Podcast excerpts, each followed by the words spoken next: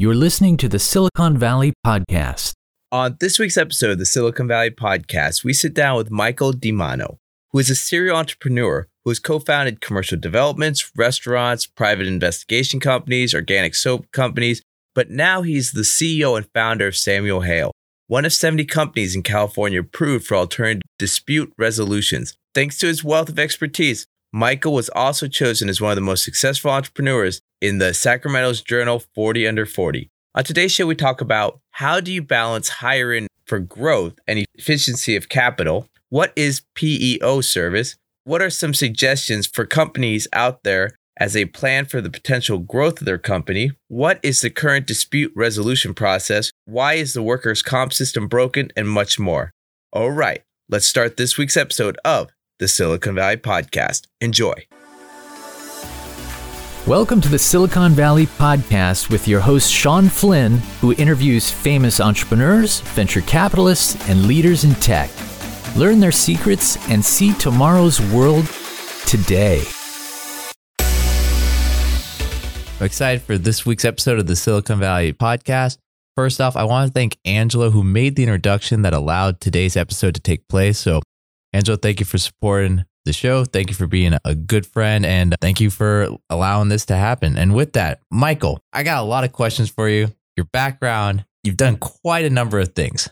So, with that, could you tell our audience a little bit about your career up until this point before we dive deep into a lot of what you've accomplished? Sure thing. Well, people describe me as an entrepreneur with ADD, and that is someone who can't walk past something that's broke and not try and fix it. And come from a family of entrepreneurs from both sides of the family, own their own businesses. And so I grew up in family businesses. And we came out to California to help my dad in the pizza business. And about a year into it, once things were going well, I said, Dad, I, got, I need to go out and earn a living and wanted to make my own stake. And so he suggested I go into insurance and said, Do you know what it's like to sit on this side of the table? And insurance guy is important, but I never, they take 13% of my gross. I really never know what they're talking about. So he said, if you can be strategic and be in that kind of line of work, you'll do well. And so most of my, I've done quite a few different things, but made most of my money in creating unique solutions in the insurance space. A lot of questions, but one, why not kind of follow the pizza restaurant and open up another restaurant? Why insurance? And also, in my mind, insurance is not something that's creative. Mm-hmm. How did you mm-hmm. go about coming up with solutions for it? I know there's a lot of questions there, so I'm not yeah. sure where you want to start. But yeah, I think the restaurant business, my dad just loved it, and I didn't. it wasn't dynamic enough. You he enjoyed every single meal, making it special for the folks that he served. And for me, I wanted to do something that was more impactful, something that was a little broader. And believe it or not, insurance is 13% of the GDP. So it's a huge sector. And there's a lot of mediocrity in insurance. And the best way I can describe that is you can ask a hundred of your friends, not one of them will tell you I went to school to be in insurance. It's something you back into and because it's really easy to make a $200,000 income, it doesn't breed ingenuity. It doesn't breed people who are trying to get to the next level that kind of thing. That's what I enjoy doing. So it was this big space where there was tons of problems. Uh, not a lot of people are happy with insurance. Most don't trust insurance company. And so it was an opportunity for me to meet with hundreds, if not thousands, of business owners and try and understand their business and see how I could make insurance a strategic part of that. And that's really what led me down that road. My first insurance business was handling employee benefits. And I started that business in 1992. That was an interesting year to start a insurance practice because Hillary had the nationalized healthcare on the ballot. California had a single payer initiative.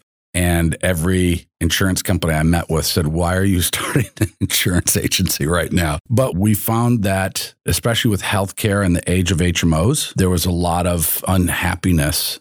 And one of the funny examples I remember is like when the you'd go in and put in someone's employee benefit plans, and then the carrier would take Prozac off the formulary.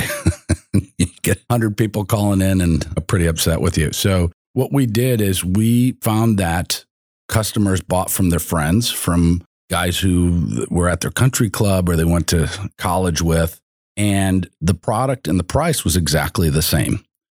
So our business model was to try and figure out how to get friends fired, which was not easy. But we discovered that because there was so much dissatisfaction, we created a call center and clients and their employees could call in to us and we would handle all of the interactions with the carrier. So we would say, look, how much are you going to invest in benefits this year? And they'd say 300,000. I'd say, that's funny because I can save you 300,000. And they'd say, how are you going to do that? And I'd say, let's just get rid of it. And at that time, insurance wasn't required. And I said, how many $300,000 decisions are you going to make this year? And an employer would often say, I'm not making any. And I'd say, well, you're making one right now. So what is it that you're buying? And we quickly get them to admit that they're buying the goodwill of their employees. And I'd say, well, how's that going for you? And we would call the 800 number on the back of their card and listen to the girl from Ipanema on the on the on the hold music. And so we'd say, if you instead of that experience, you can call our office and we date and timestamp every call and also all the service elements that we did. And it worked amazingly well. We developed 700 commercial clients over five years with that value prop and sold it to Wells Fargo in 1998. So, right there, just having a US based call center and the customer service was the differentiator that allowed you to scale a company from nothing in a tough time to a successful exit. Yes. That's incredible. Yeah. What were some of the takeaways you took from that that you then parlayed into your other ventures that followed? Well, one of the biggest ones, and this is something that I learned from my dad, by the way, and coming from Detroit, was to take a difficult process and break it down into its parts and build a, a team to accomplish the goal of what one person would normally do. And that allowed us to scale. That allowed us to have volume and a consistency of service. And most of the guys in in the industry was there's about eight guys that controlled all of the Sacramento area where we're at and they would they weren't super happy about a young kid in his 20s coming taking their accounts. I was going to say you got a pretty good smile as you're saying the story. Well they had they had the newspaper came out and interviewed me and asked me like some of the same questions you are. And I was talking about my dad's restaurant business. And the article of the newspaper said fast food guy puts, or insurance guy puts fast food lessons to work or whatever. And for about the next six months, every time I picked up the phone, someone would say, I'd like an order of fries with my, uh, my HMO, that kind of thing. So that gave me a hard time. Hey, at least got the word out there. Yes, it did. Oh, yeah. So after that, you sold the company, took time off, traveled for a year or two, or what happened after that? No, I went right to work for the bank, and that was an experience because I prior to that I did everything. I emptied the trash, I did the the financials, hired everybody, trained them. And when you go from that environment to being an executive at the bank where you have no authority and you pretty much are wearing a beautiful suit and all that stuff, but not a lot of ingenuity there were all of the stuff that got me to where I was no longer I was no longer able to do. I lasted about a year and a half and then decided it was time to move on. Okay, and then after that started another company? Yeah, when I got there, they were I was kind of known as a fixer, someone who could come in and fix difficult problems and that's the first time I came into touch with the PEO industry. Wells had a big PEO For the, the, audience, the, the acronym PEO, can you explain that a little bit? Sure. It stands for professional employer organization. And PEOs sort of started in the 80s for doctors' offices and things like that, doing back office services, dating insurance for better pricing, that kind of thing. And it's evolved quite a bit and now is a very significant part of the handles of back office for a significant number of businesses, but mostly smaller businesses. They consolidate the HR and technology and to a certain extent health insurance and also workers' comp. But the insurance side, the efficiencies have been taken out by the internet and technology and that kind of thing. So that's the basic background of PEOs. Okay. So PEO, you came in, you now have the title as fixer, shaking things up. Mm-hmm. Okay, so go on. Yeah, the practice at the time were they were looking for healthcare solutions. They wanted to consolidate healthcare, and since that was my background, that's what I did. And quickly learned saw these amazing businesses because essentially what they do is here in California it's known as a litigious place for businesses a very unfair marketplace. And these companies were attempting to do all the stuff that a normal business would have to do, but at a lower price with tons and tons of liability. So there was always something broke, something new, a business with a different type of challenge that the PEO hadn't experienced before. That got me into the industry and then sold off that one and went back into insurance, doing workers' comp, TPA, managed care business. And that was in the era of 2003. And what was significant about that is we had a collapse of the workers' comp market and we lost all the monoline carriers except State Fund. And State Fund, as you probably know, is the market of last resort. And it was so bad that they had 65% market share. And so we started building solutions for employers out of that business. Okay.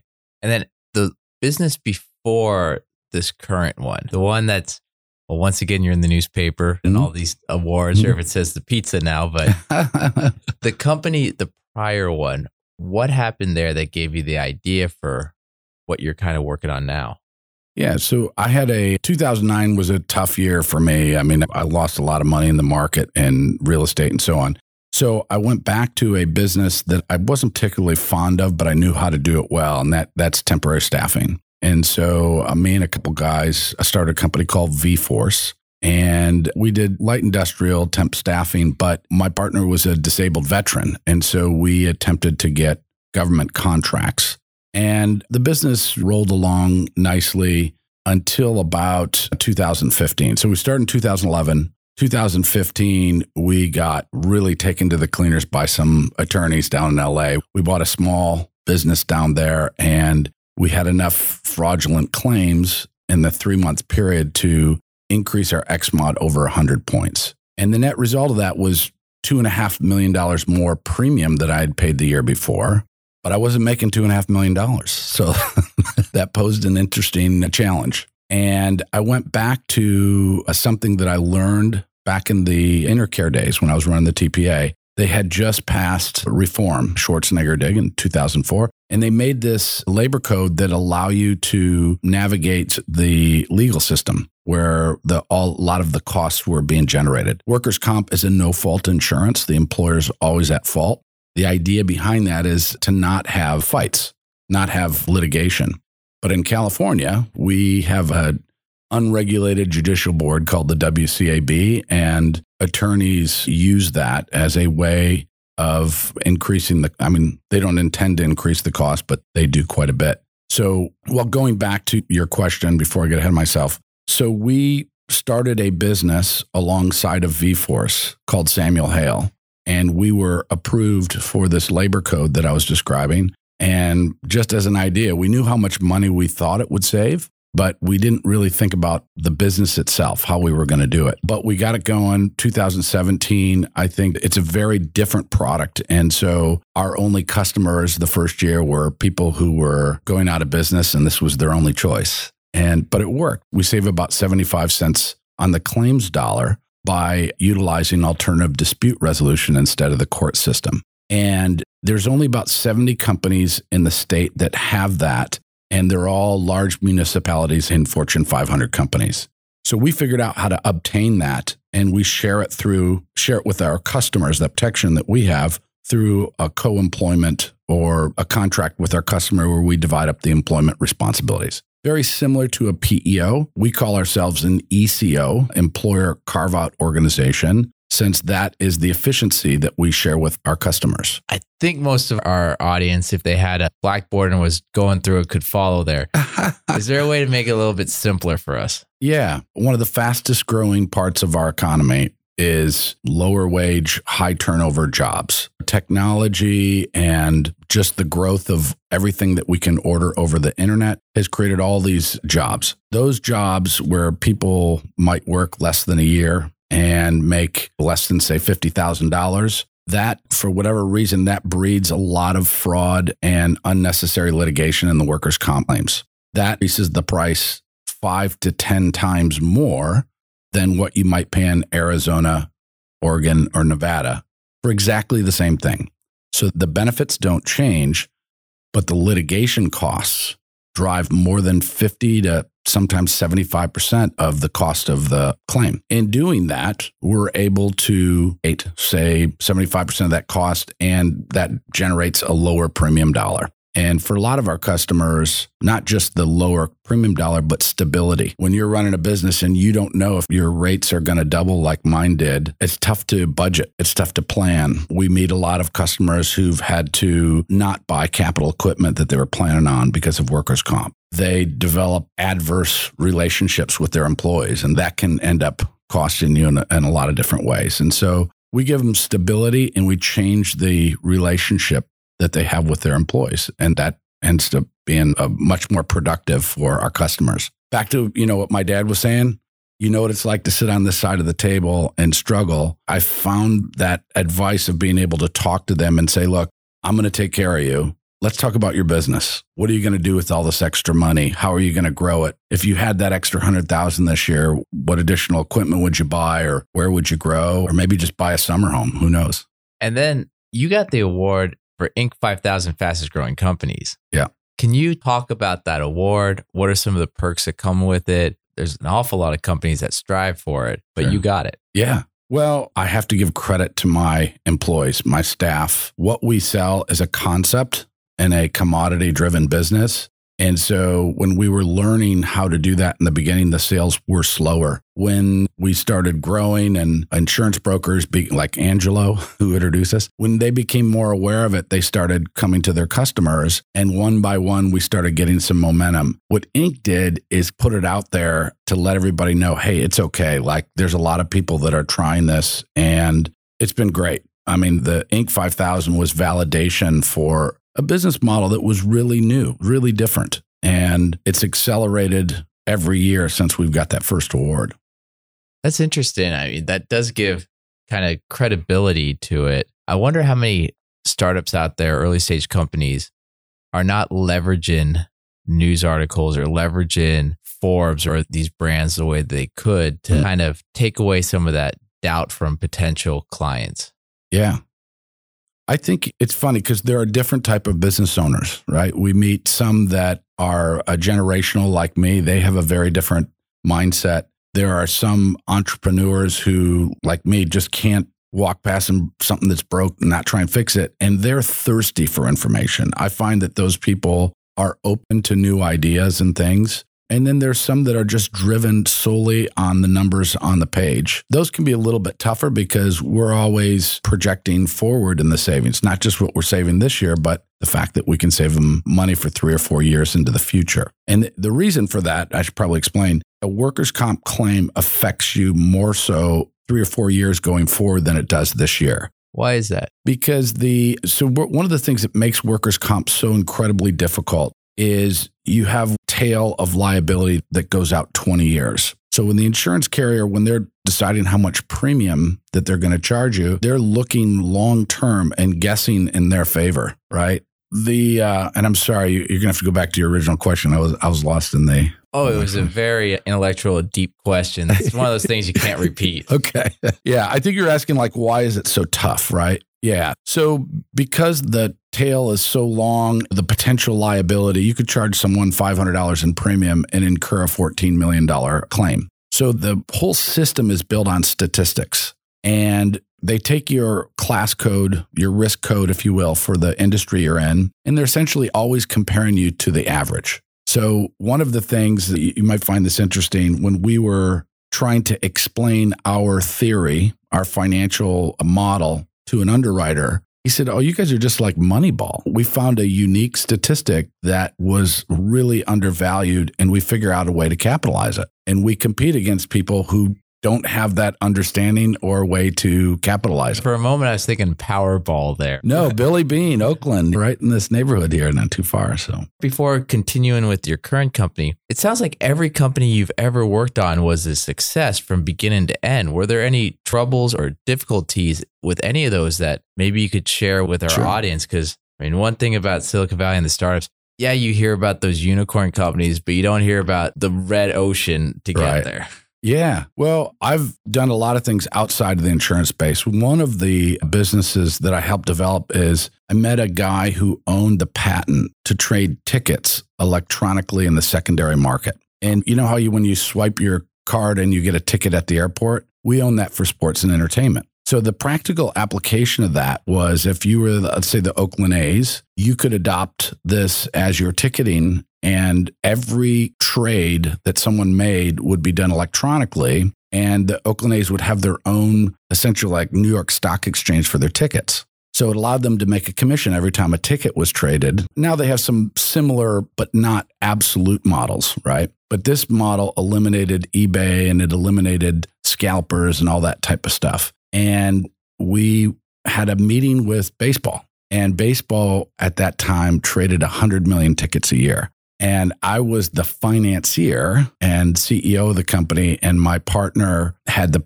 patent. And he was a little bit of an eccentric fellow. He'd already made and lost like 40 million by the time he was 33. So when we went into the meeting, he demanded a, like a $10 million fee plus 50% of the trade value of all, all the tickets. And the guy who represented baseball just kind of ignored the offer and he kept talking and said, Look, I'm very interested. This is obviously something that would benefit us dramatically, but you know, you need to go back and think about that. So we had a second meeting and we reduced it a little bit, but he wouldn't listen to me. I said, let's just take 50 cents, not 50%, 50 cents a trade. That's $50 million a year for a couple young punks. We would have been billionaires because the guy by the third meeting, he's, he said, if I want your patent, I'll just take it. And my partners are where money stops in the world. And so we blew what was probably one of the biggest opportunities of my lifetime. And we ended up selling the whole thing for about four million bucks to the guys who own the Cleveland Cavaliers. So it's still around today. It's called Flash Seats. Oh man. It was almost. But yeah, I've had plenty of other deals that didn't work out. Generally speaking, I'm a salesperson as well. I love getting in and talking to the customers about what's going on in their business.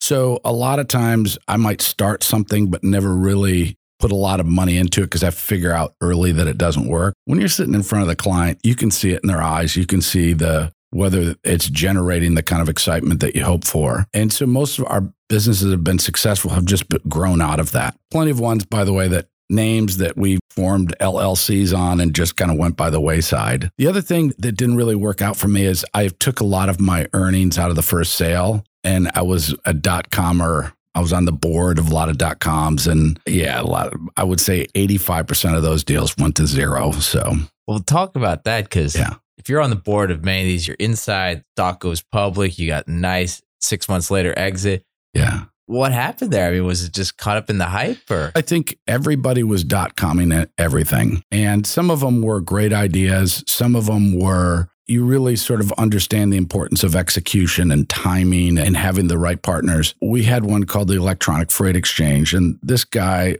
who built this was a super smart guy. He had built the logistics systems for like Nike and uh, General Motors and things like that. So now he was going to dot com it, and everybody thought there's no way this can fail. But he was not a good salesman. And like if you were the guy handling my shipping and stuff like that, I'm probably giving you tickets to the game. We, we know our kids know each other, that kind of thing. He underestimated the strength of relationships and became very frustrated with the fact that the world didn't understand his genius as, as quickly as he had hoped. So I got a chance to see a lot of it from a different perspective. How important do you think it is for early stage companies to focus on relationship building versus maybe tech or fundraising or everything else you hear about people, their pitch deck, they'll spend hundreds of hours on, but at the same time, they might not spend hundreds of hours sitting down for coffee with all these people. Yeah, I think people become lost in the lab, if you will. They start building something, they start thinking about all of the upside,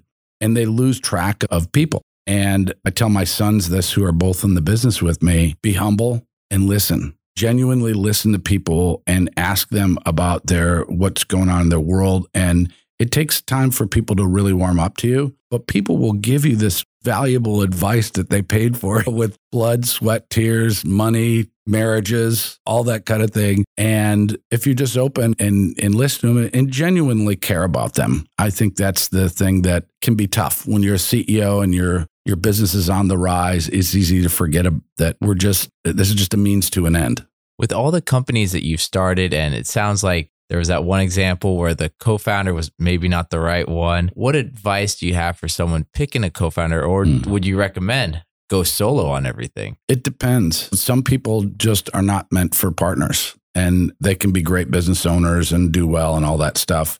The majority of people are going to rely on others. It helps to know yourself first because the relationship, there's things that you cannot control about the relationship. But if you understand yourself and you understand the strengths and weaknesses of your partners and, you know, it works for you and you can accept that, then, you know, it can lead to a very successful partnership. The other thing is being very clear up front, you know, what the relationship is and what it is not and your ultimate goals.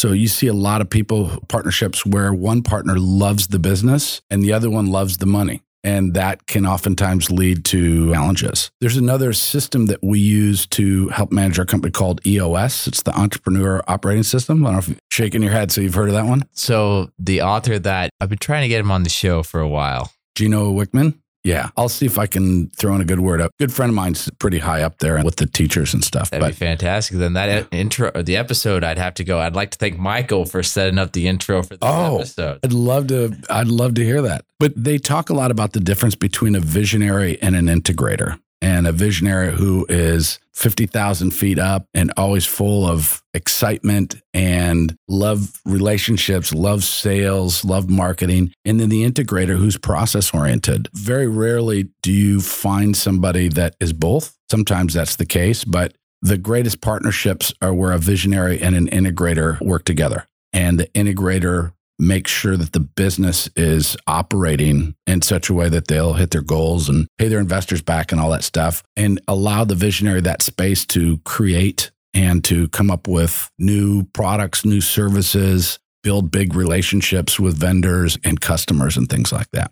Thinking of two things at once. Right now, Silicon Valley and a lot of places, there's that thought of growth and efficiency for companies with all the companies you've built in that, how have you gone about thinking, okay, do I put a ton of rocket fuel and just grow this? Or, hey, I have to manage the cash flow and let's do this a little bit slower, but more efficient? How are you going about? That's a phenomenal question. And this last downtick in the market that happened about the middle of last year, if you weren't making money, whether you're publicly traded or not, this market affected you adversely. I have a good friend who's a CEO of a multi billion dollar biotech company and stocks trade in the 140 150 range and for no reason other than and they plan to not make money and they have a billion dollars of cash in the bank but the value of the stock dropped because the market stopped favoring out of control growth. I shouldn't say out of control. They wanted profitability over growth and I've always had lots of customers in the Bay Area, a lot of technology customers. And some of them, they'd hear about our business. oh, that's so great. How much money are you losing? And I'm like, well, we're not losing any. And they look at me like I'm out of my mind. I go back and talk to my dad and say, should I be losing money? He's like, why would you want to lose money? Different philosophy, right? I grew up in family businesses where they watched every penny. I was never comfortable taking a bunch of money and flushing it for the sake of growth. And it's maybe held me back in some circumstances, but it's also most of the businesses allow them to keep going without taking on huge investors and having all the challenges that go with that. So now, did you have that mindset when you were sitting on the boards of the dot com companies, or was this post? There were plenty of people pushing them to get more money and do more things, but I was always interested in what the CEO was thinking and kind of helping coach them and and helping them sell. I sort of I don't want to say look the other way, but I didn't have much to say about that. I listened and I always try to give my perspective, which is you're making money, you can afford for a lot to go wrong. If the investors get cold or I think, geez, what was it that 2001 dot com bust or 2000 dot com bust? I mean, there's a lot of great businesses that went under because they just ran out of fuel. All right. So, lesson for our audience don't run out of money. Don't run out of money. It's really important. Yes. With that, your company, it's come up with, and many of your companies, a new idea, mm-hmm. novel idea. Yeah. Where is it that kind of worry of being first to market and that having a giant come in and just gobble you up or mm-hmm. compete mm. and take your idea and just does that ever worry you? It does now. It never did in the past because I always did things because I was interested in it. And I would also tell anybody who wanted to listen exactly what I was doing. what I found out is most people don't work enough hours necessarily to make the changes that it would require. And I was always a little bit of a contrarian. Our business models always went into the face of what the average business was thinking. Yeah. Sorry, I forgot your question. I get lost in my thoughts and going back in time. These are all great questions, but uh, another question for you pretty heavily sales focused, people mm-hmm. focused, relationship focused. How do you hire or train or know that salesperson that you're bringing on is going to have the skill set to take someone else's existing customer mm-hmm. and bring them over to your side? Well, obviously they got to have a lot of energy. They got to be money motivated and all that kind of stuff. But back to, you know, what I was saying about what I tell my sons, which is I look to see if they listen and if they can sort of assess a situation. I always say, like, you come in and you're looking at the walls of the business owner, you're seeing what pictures are on the wall, you're seeing what what seems to be the stress of their day, and you're making an assessment as to whether what their fears and what their greed is going to be. And a sale happens when greed exceeds fear and one foot on the gas, one foot on the brakes. You're trying to find that sweet spot where the owner is going to say, Hey, I'll give it a shot. So I look for that, their ability to sort of see that. You can see it in golf, or when I was younger, I would take them into the bar and see what girl or guy they would go after, that kind of thing, just to see what they were really like and what they're all about. And I think those things, and just to see if they liked the business or if they were just doing it for the money. But and you give them a short leash.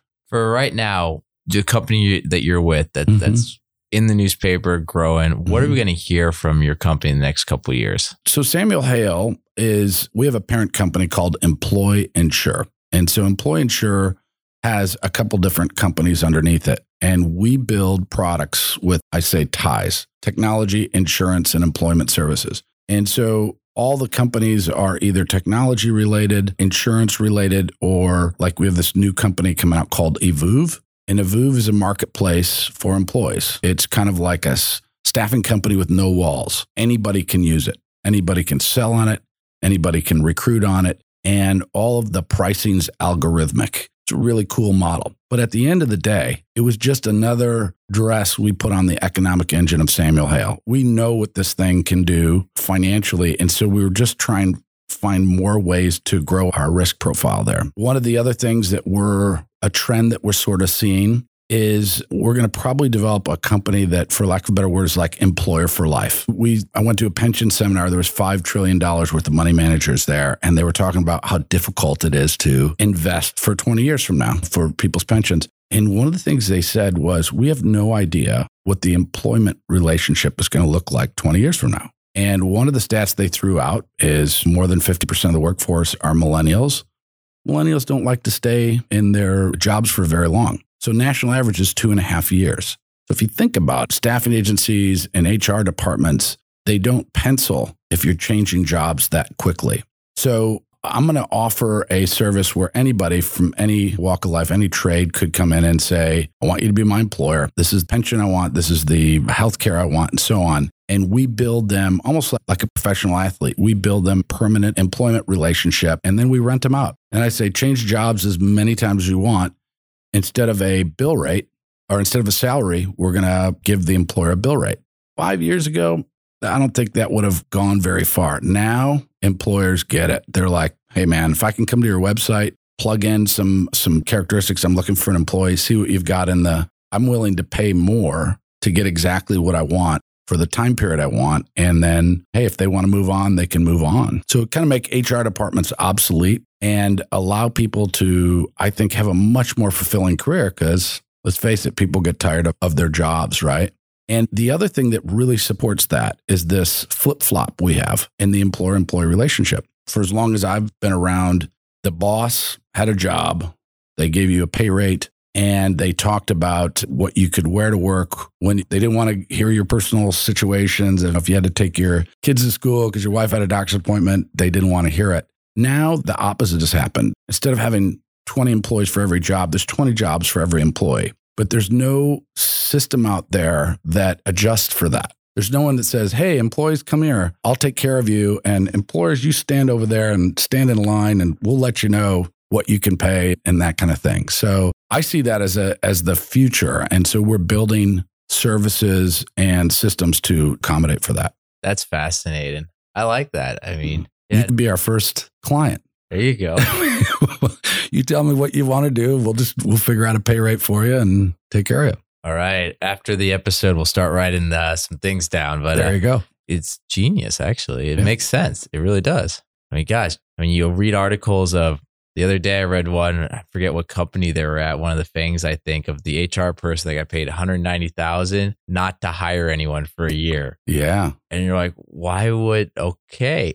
yeah. Well, I'll tell you another quick story that that sort of got me going on that. One of the recruiters that is in our network had a customer lose six pretty senior level people, 150 to 200,000 dollar type employees, and brought them all into the conference room and said, "Where are you going? I'll match your offer." And they all kind of looked at each other and said, "We're not going to the same place." One of them was going to Europe for a couple months, and they were just kind of burnt out after COVID. And so they said, "There's nothing you can do. We're just not working here." So the recruiter. I think the fees were about $300,000 to replace those six employees. And the client came to the recruiter and said, The problem that I have is I don't know why those guys left. So I'm going to give you 300 grand. You're going to replace them. And how do I know that I'm not going to be giving you another 300 grand in six months to try and replace those folks? So that's where a lot of that idea came out of. It's like, well, what if you didn't have to pay 300? Maybe you paid a little bit more, but the employee was getting exactly what they wanted. And so the odds of them being dissatisfied and leaving, are you trying to figure out what they want? That all that goes to the wayside. Fantastic. And Michael, before wrapping up, is there any other advice or stories you want to leave our listeners?